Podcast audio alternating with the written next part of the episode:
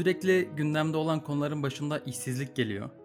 İşsizliğin bazı sebepleri ise yurt dışındaki yatırımcıların Türkiye'den uzaklaşıp paralarını kasinoda yabancı uyruklu kadınlarla hoş beş ederek değerlendirmeyi istemeleri, kendimizden başka satacak çok da bir şeyin kalmaması, memleketimizde bir anda sivilce gibi açılan lokmacıların bir bir hüzün içinde kapanması, dış mihrakların üçüncü köprüyü içselleştirip bir kriz haline getirip bizimle ekonomik ilişkilerini koparması gibi sebepler yüzünden ekonomimiz ne yazık ki wow, siyasi göndermeli falan oldu.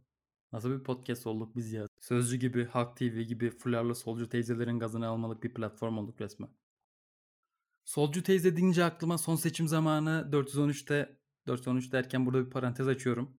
Ankara'da oturanlar bilir. 413 Kızılay'dan kalkıp Tunalı Farabi, Atakule Orhan gibi piramidin üst segmentlerine doğru bir rota izler. Yokuşu yukarı doğru çıktıkça fular dopamin, refah ve yaş seviyesi artar. Ters oranda ortalama IQ düşer. Bu da tabii ki yaştan kaynaklı bence. Ben Birlik Mahallesi'nde oturuyorum mesela. Tam bir yaşlı semtidir. Apartmanda her ay bir haneye gömeriz. Helvalar soğumadan diğer posta kaynatılır falan. Neyse seçim zamanı bu 413'te fularlı kırmızı ceketli teyzeler türbanlı teyzelere böyle nefretle bakıyordu. Bir keresinde sert bir fren yüzünden kendisine temas eden yaşlı teyze yitip yere falan düşürmüştü bu kırmızı ceketli altı ok teyze. O zamandan beri nefret doluyum bu stereotipe. Konumuza dönecek olursak en son açlık sınırından, işsizlikten falan bahsediyorduk. Ben bir hafızaları tazeleyeyim şöyle. Velhasıl kelam, evet ülkece açlık sınırındayız. Evet enflasyon güldür güldür. Evet komşusu açken tok yatanlar, evet çocuğuna flüt alamayanlar. Bu podcast'te size uçma şifresi yazacağım.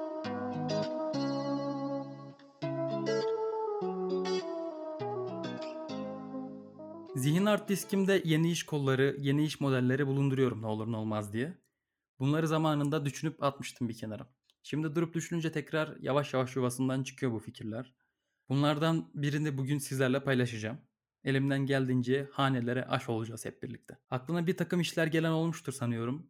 Sizleri bilinçaltımın gettolarındaki kömür ve plastik kokulu sokaklarında gezdireceğim. Cüzdanınızı falan güvenli bir yere koyun şimdiden. Şimdi önce işe düdü yapalım. Ve şu soruyu soralım kendimize. Bizim hedef kitlemiz kim? Şimdi bizim dayı olarak nitelendirebileceğimiz bir insanın yaşının minimum 45 ve üstü olması lazım.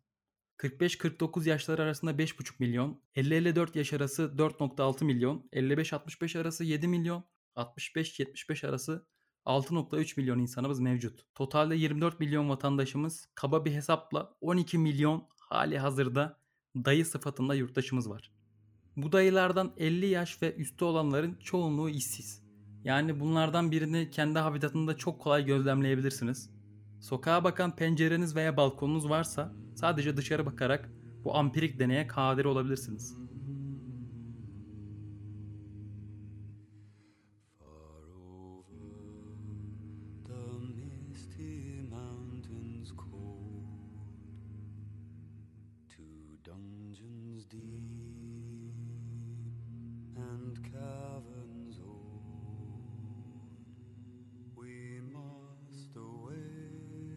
Onlar adeta avladığı zebrayı eşine dostuna ikram eden bir dişi aslan gibi, bulduğu çiçekten kovanına bal götüren bir işçi arı gibi, topraktan çıkardığı solucanı yavrularına götüren bir güvercin gibi yaşamlarını bir misyona adamışlardır. Sebepsizce yürümek. Yürürler, yürürler ve yürürler. Birçoğu gittiği yeri bile bilmez. Sadece kahvaltısını yapar, hazırlanır, götünü belli edebilecek kumaş pantolonunu giyer, telefon kılıfını kemerine takar, kahverengi çizgili gömleğini giyer ve kendini ait olduğu sokaklara atar. Çünkü onların yaşam felsefesi sokaktadır. Hayat sokaktadır. Şiirin sokakta olduğu gibi dayılar da sokaktadır. Ve soruyorum size muhterem insan ırkı. Duyabiliyor musunuz sonbaharın bitişini, kuşların ötüşünü? Duyabiliyor musunuz kunduraların çıkardığı sesle dayıların yürüyüşünü?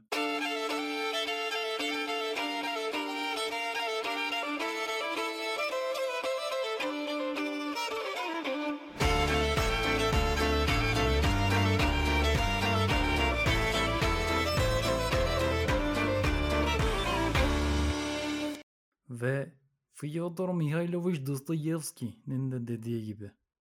Siz sokak sokak yaşamak nedir bilir misiniz? Budala romanında giyotinle ölüme mahkum edilmiş bir suçlunun son dakikalarında dediği gibi. Yaşamımın sona ermesine daha çok var. En az 3 sokak daha yaşayacağım. Bahsettiğim dayıların 4 çeşit fenotipi mevcuttur. Sıska ve kambur dayı, Oreolu dayı, zayıf dayı, hafif göbekli dayı, tıknaz dayı olmak üzere 6 çeşit. Şaşırmadınız değil mi? Gavurlar Oreolu dayı da yapmışlar. Sayarken fark edilmedi bile. Neyse, bu dayıların fiziksel ve zihinsel özelliklerine geçecek olursak bunlar şu şekildedir. Sıska ve kambur olan dayılar çok yavaş hareket eder. Tek derdi biraz daha yaşamaktır. Special skill move'u umulmadık anda ayağının dışıyla öğüt yapıştırmasıdır. Fikirlerinin dünyada yaşatılmasını ister. Zayıf olan krem rengi kolsuz mont giyer. Bunu bakkal montu olarak hatırlayabilirsiniz. Şişme mont. Montun rengine göre stereotiple değişmektedir. Mont ne kadar koyulaşırsa o kadar asabiyet ve testosteron miktarı artar. Koyu lacivert montlu varyasyonlarında bu dayılar bakkal ve tüpçü gibi görevlere atanırlar. Bu dayılar potansiyel sapıktır. Daha sonra irdeleyeceğiz burayı. Çok açmayalım. Hafif göbekli olan barzodur. Ağzını şapırdatarak yemek yer, özellikle soğan yedikten sonra umarsızdır, dişlerini fırçalamaz. Sadece soğan yedikten sonra değil, ömrünün geri kalan 49 yılında da fırçalamamıştır zaten. Tıknaz olan en tehlikelidir. Kanında yoğun miktarda üre, ürik asit ve testosteron vardır. Her baktığı yerde cinsellik vardır onun. Dünya ona aşırı ışık yayan, disko topu ve kadife koltukları olan bir pavyon gibi gelir. Sürekli uygulamaya koymadığı dini öğütler verir. Bazı varyasyonlarında Facebook'tan ve WhatsApp'tan hayırlı cumalar storiesi paylaşma ve cumadan gelince Twitter'dan Türk liseli ifşa diye aratma gibi semptomlar gözlemlenir. Bipolardır. Dışarıda çok şen şakraktır. Kendisine bahşedilmiş olan eser miktarda IQ'suyla yakın arkadaşlarına cinsel içerikli çakalar yapar. Eve gelince yemeğin tuzunu beğenmez diye hanımını döver. Tamam sinematiği burada kesiyorum. Bazılarınız yumruklarını ve dişlerini çoktan sıkmaya başladı bile onu hissedebiliyorum. Şimdi soracaksınız bunları bize neden dur yere anlattın diye. Çünkü bu dayılar bizim potansiyel talebimizi oluşturuyor arkadaşlar. Peki bu dayılar ne istiyor? Ne için yanıp tutuşuyor? Bayanlar baylar, yepyeni bir endüstrinin temellerini atmaktan onur ve gurur duyuyorum. Vatana millete hayırlı olsun.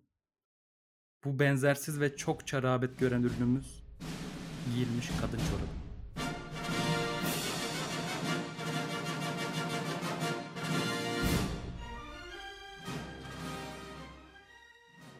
Çevremdeki yakın olduğum kız arkadaşlarımdan duyduğum ayrıca Twitter'da haftada en az iki kere şahit olduğum bir durum bu. Giyilmiş çoraplara teklif veren biraz önce bahsetmiş olduğum dayılar.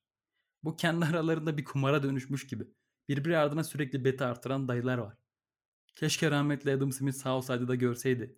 Serbest piyasa ekonomisinin fursaklarda oturan bir dayının dünyaca ünlü modellerin giyilmiş çoraplarına Instagram yorumlarından talip olduğunu. Wow!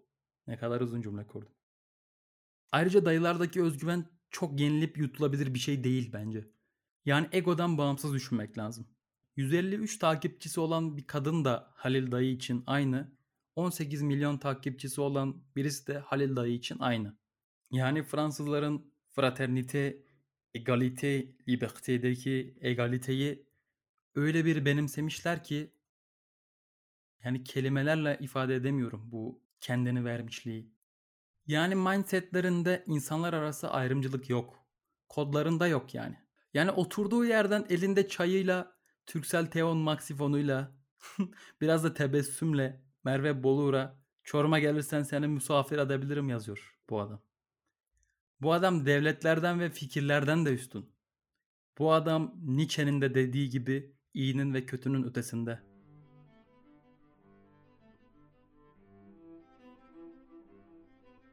Şu erkeklere de bakın. Gözlerinden dünyada bir kadınla yatmaktan daha iyi bir şey olmadığı okunuyor. Ruhlarının dibi bataklık. Bari hayvan olarak mükemmel olsaydınız.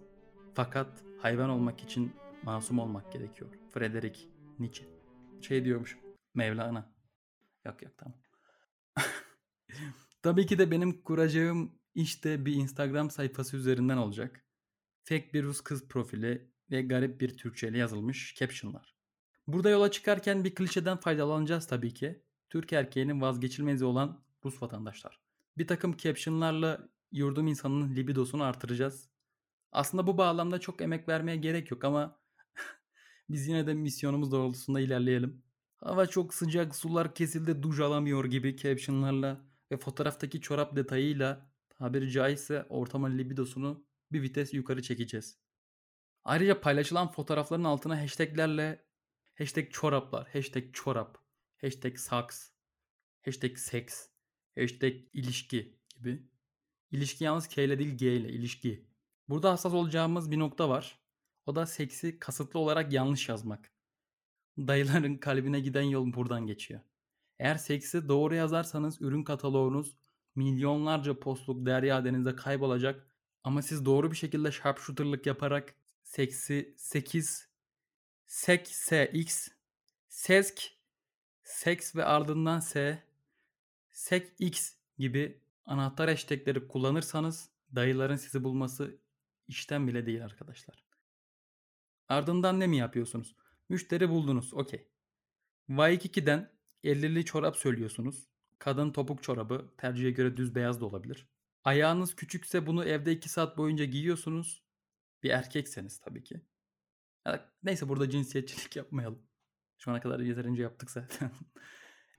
Ev arkadaşınız veya kendiniz 2 saatte bir çorabı değiştirerek bir poşette toplayıp sevkiyat için bekletiyorsunuz. Yani en kötü let go bile çıkış yolu olabilir bunun için.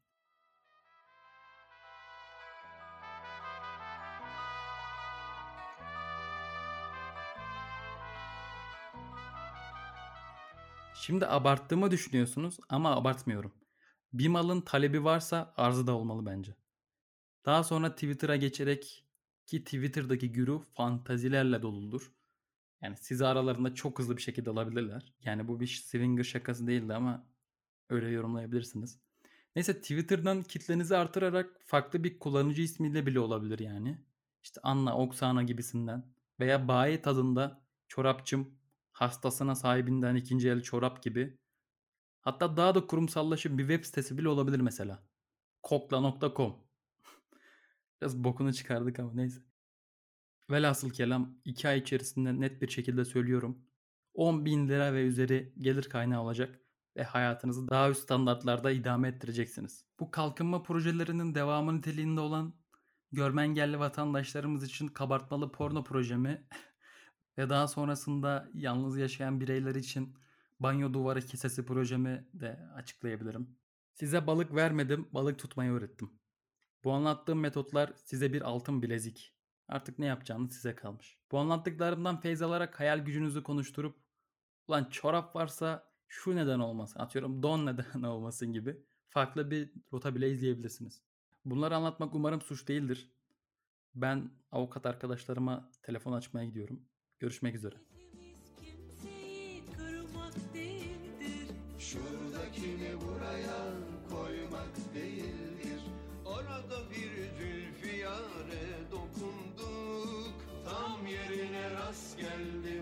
Manzara koyduk. Arada bir zülfiyare dokunduk. Tam yerine rast geldi manzara koyduk. Olacak, olacak, olacak o kadar. Olacak, olacak, olacak o kadar. Olacak, olacak, olacak o kadar. Olacak, olacak, olacak o kadar. Konuk olmadığında tek başına konuşmak biraz şizofrenik bir durum açıkçası. Bir şeyler anlatıyorsun falan, geri dönüş yok, tepki yok, şakalara reaksiyon yok. Ama orada olduğunuzu bana patreon.com adresinden hatırlatabilirsiniz. Açıklamalar kısmındaki linkten veya patreon.com adresinden delizyon diye aratarak ulaşabilirsiniz.